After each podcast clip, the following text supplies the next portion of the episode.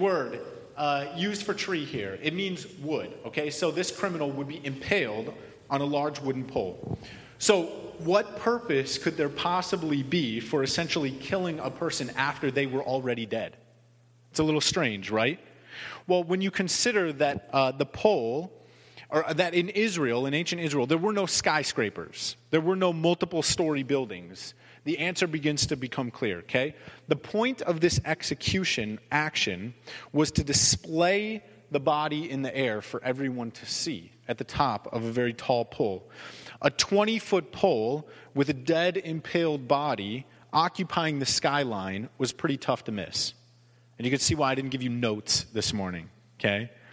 But why do this to a person who's already dead? Well, I would say that for there would be for any a combination of any three reasons. Okay, the first one is to make an example.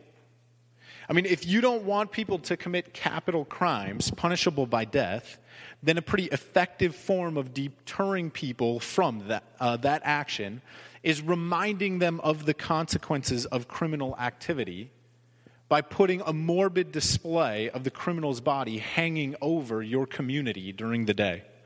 Okay, criminals plotting acts of murder you could imagine or other acts punishable by death uh, might get the message.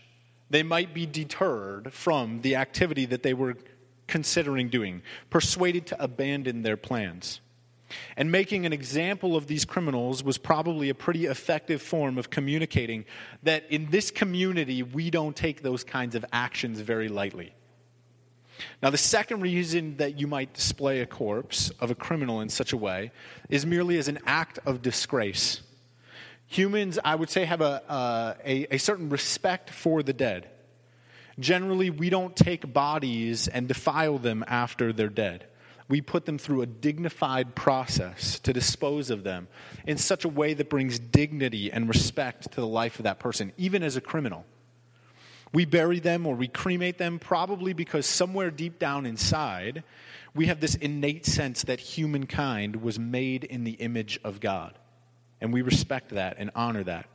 And so, how disgusting, how awful, how undignified then that the body of a criminal would be raised up and humiliated for everyone to see. These are the parts of the Old Testament that we sort of gloss over because they're kind of awkward and uncomfortable to talk about. I mean, this act, or I'm sorry, the act of the criminal was so shameful in life as to deserve not only death, but mockery and humiliation after death. Now, the third reason for hanging a person on a tree after death is purely as an act of dominance. Some criminals carry out their crimes as an act of defiance as if to say that the state or the people of this community have no power or authority over them. They are an authority unto themselves. They yield to nobody. Well, that's not all too convincing a stance to have if after you've been executed, your body is then lifted up in humiliation for everyone in that community to see and remember your disgrace. Okay, there's nothing quite like a body impaled in the air to communicate the message we rule over you, we dominate you. We have power and authority over your life to take it away if we choose. So, this process found in Deuteronomy 21 shows us that the man that was hanged on the tree, the criminal, was a particularly awful breed of human being, deserving more than just punishment for their crimes but worthy also of being set up as a negative example, having earned the utmost disgrace and having come to an end where his life is so much of nothing that he is dominated by those who've carried out this execution sentence. And they now see his body humiliated and displayed before the world. And this was such a nasty and unpleasant end to one's life, even as a criminal, that God Himself refused to allow the body to hang past sundown. That was His law. The text tells us that a hanged man is cursed by God. Now, this doesn't mean that God would heap curses on the body of the criminal impaled, okay? It sort of seems entirely unnecessary at this point, doesn't it? Adding insult to the injury has pretty much thoroughly been accomplished already. And so the word translated cursed here, what it means is vile, awful, deplorable, disgusting. The idea is that the body is unfit to stay in the presence of God's holy people who are consecrated to Him. It is cursed and it is despised. And so offensive to God was it that it would literally defile the land before Him and His people and make it unfit for them to live in should the body remain displayed through the night or into multiple days. It's as if in this act of humiliation, God joined his people in rejecting the criminal, turning his back upon them. Now, this may be the first that you've ever heard of this kind of uh, humiliation after death, but the truth is that many ancient cultures practiced this kind of thing. Uh, in the book of Esther, in the Bible, we see that the Persians practiced the same kind of impaling. And there are numerous other ancient uh, cultures that I could mention that did the same sort of thing. But you are already aware, even if you think you haven't heard of this before, you're already aware of the civilization, civilization that perfected hanging criminals on a tree. And it was the Romans who had a very similar process for displaying bodies, only they took it a step further by melding together the act of killing and also humiliating into one execution, nailing the condemned individual to a wooden structure in the form of a cross. Then slowly they let them suffocate and suffer, displayed in humiliation for all to see, until that victim finally died, which in some cases could take as many as three, four days. All the while, the criminal was visible there, more than likely in a very public place, outside the city gates, or even potentially in the city center, for all to see, to ridicule, to insult, and to harass. And they had the very same motivation behind this form of execution that I've already mentioned. Of course, the primary goal was to make the criminal suffer and die. But equally as important was the point they were trying to make. First, don't mess with us, or we will make an example of you as well, and you too will have your life come to an end like this man. Two, to display the body in a public humiliation as an act of disgrace. And three, to prove the power of Rome as the nation that dominates and ruled supreme over resistors, criminals, and revolutionaries. And the Romans, they hung bodies on trees by the tens of thousands to let the world know that nobody could defy them. And Jesus was one of their victims. But it wasn't just the Romans who put Jesus on the cross, was it? No, because in fact, to be totally accurate, Scripture tells us that nobody put Jesus on the cross. Jesus willingly went of his own free will as an act of love to his execution. Jesus allowed himself to be crucified. And if anything caused him to hang on the tree for all to see, making a spectacle out of his death like some despised criminal, if anything put him there, it was sin. Because sin has the same purposes in destroying lives as the Romans did in using the cross as the tool of execution. Sin seeks to exercise authority over us and dominate us. And as such, sin always ends in death. Sin seeks to make our lives into a public exhibition of disgrace and humiliation. How often do we hide the sin that we're engaging in because we would hate for the world to know? And sin seeks to make an example out of us. It loves to drag us down so that others can see the way that we have failed and fallen short the power that sin has over us. But on the cross, Jesus took all of that. He suffered under the authority of sin, giving his life up to death willingly. He allowed his execution to be a display of disgrace and humiliation. He died knowingly and still in love with us for those sins that we try so desperately to hide. And he became the example that sin hopes to make of your life by destroying it. He became that himself. And in those moments on the cross, that's what God the Father saw in Jesus sin and humiliation and disgrace.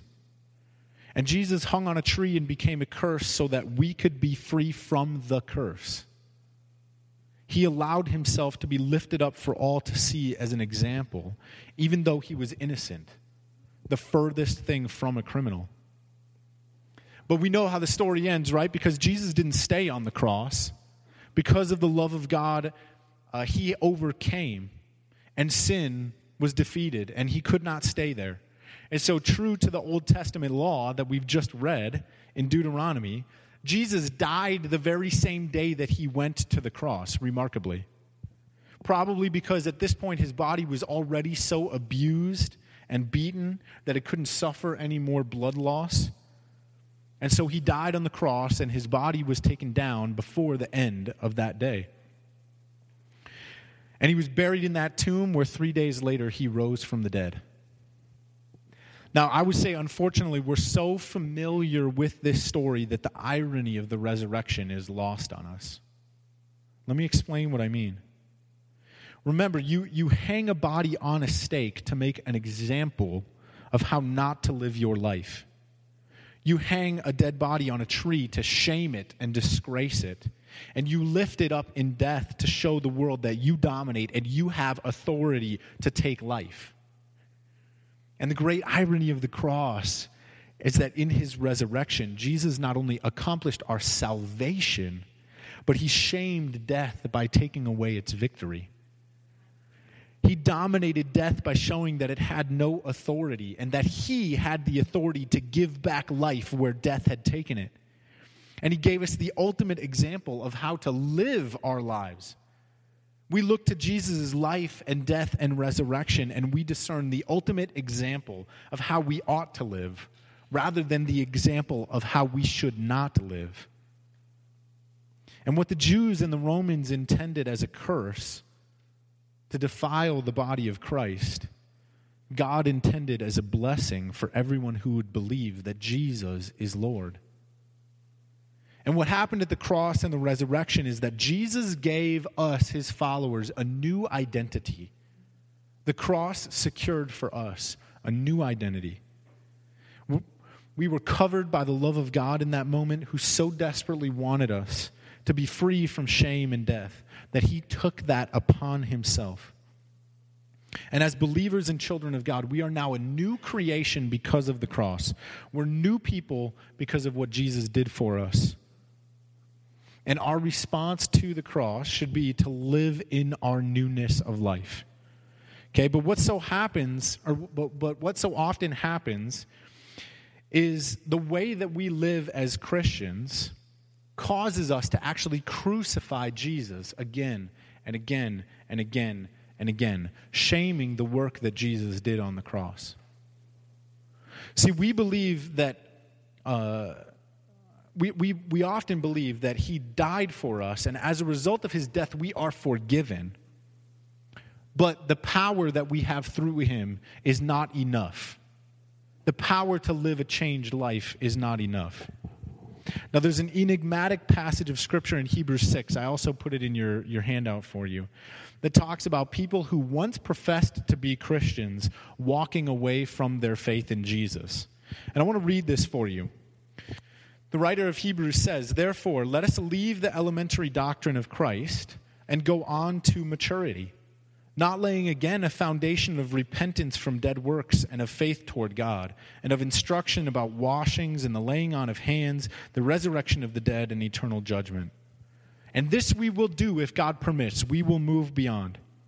For it is impossible in the case of those who have once been enlightened, who have tasted the heavenly gift, and have shared in the Holy Spirit, and have tasted the goodness of the Word of God and the powers of the age to come, and then have fallen away, to restore them again to repentance since they are crucifying once again the Son of God to their own harm and holding him up to contempt.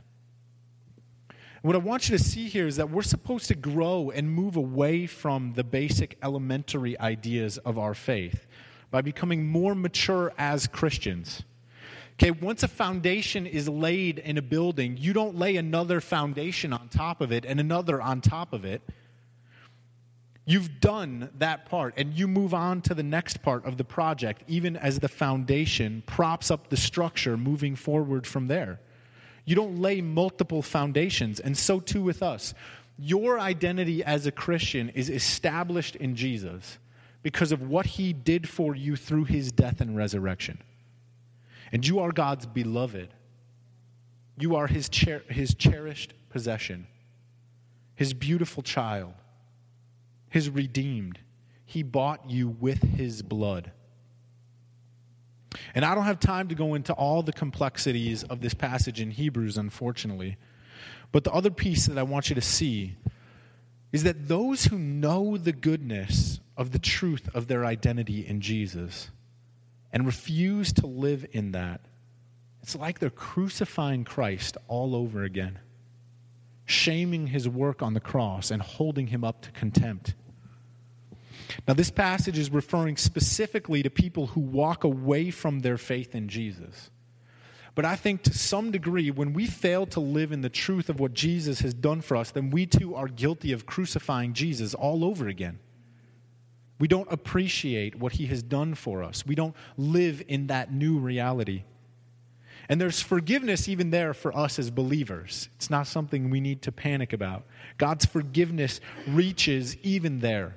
But when we get stuck on needing to feel forgiven, or when we are fixated on our sinfulness rather than God's graciousness, when we don't move past the basic ideas of grace into the deeper transforming truth that Scripture tells us about, when we fail to live in the reality of this new identity as a child of God, then it's like we're putting Christ on the cross all over again.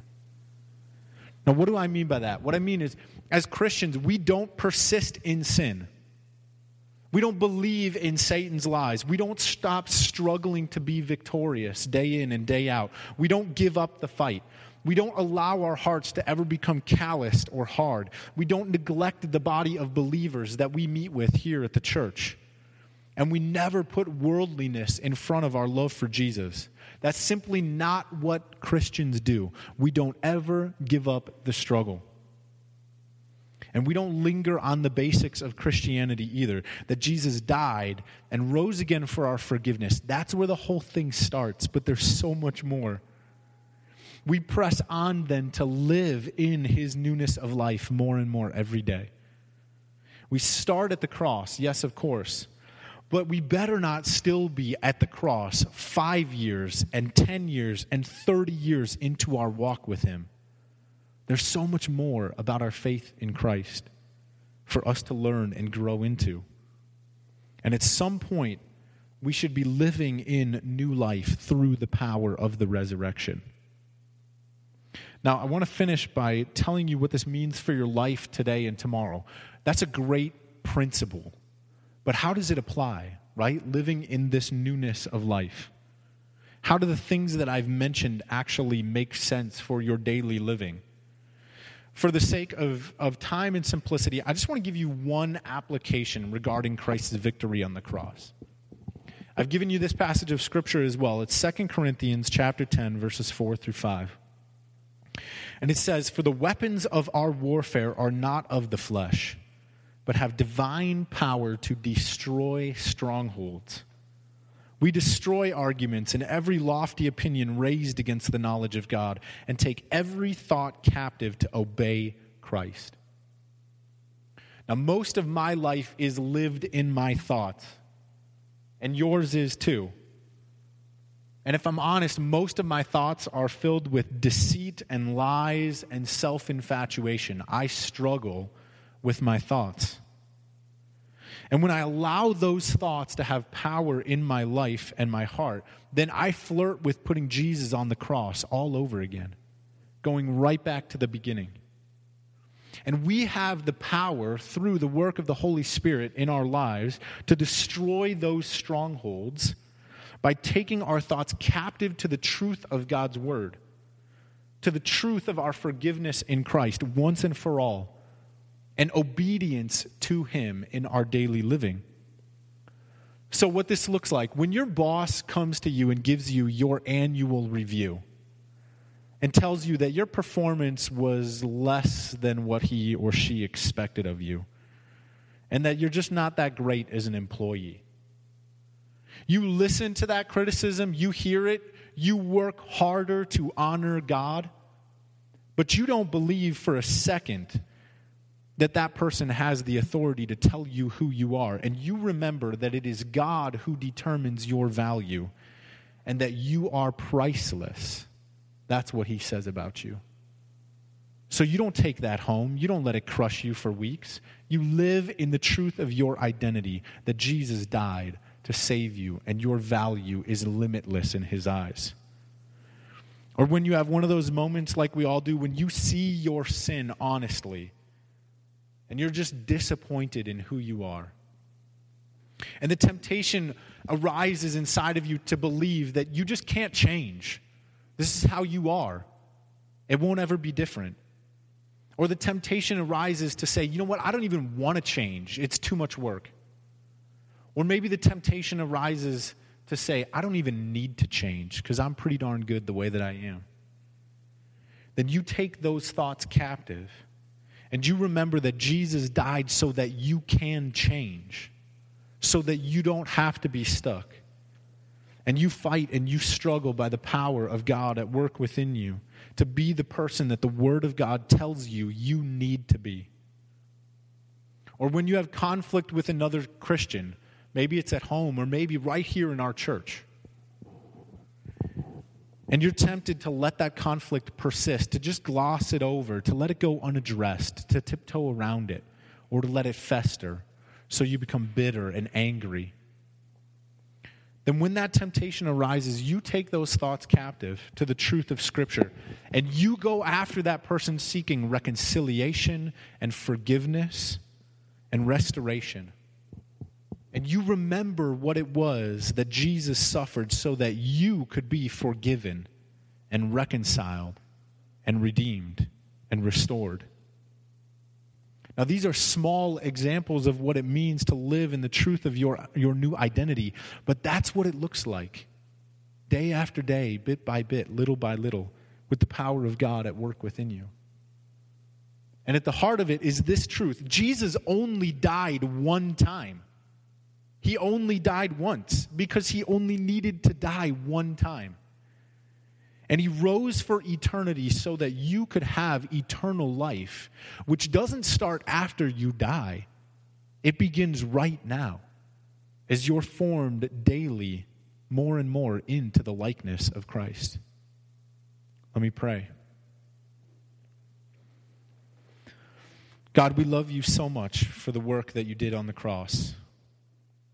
To not just redeem us, but to make a mockery out of death and sin and evil, to put it in its place and take away its sting and take away its victory. And we worship you for your victory. And God, I pray that we would be people who, who not just believe that truth, but who live in the reality of the new identity that we have in Christ. That we are your precious and beloved children, and through the work of the Holy Spirit, in our hearts, in our minds, in our lives daily, the power of God at work within us, that we can be more and more like your Son Jesus. And God, I pray that you would bring the kingdom of heaven into our hearts, that we would be people who live powerfully and victoriously over sin. And we worship you now for everything that you accomplished through the death and resurrection of Jesus. Amen.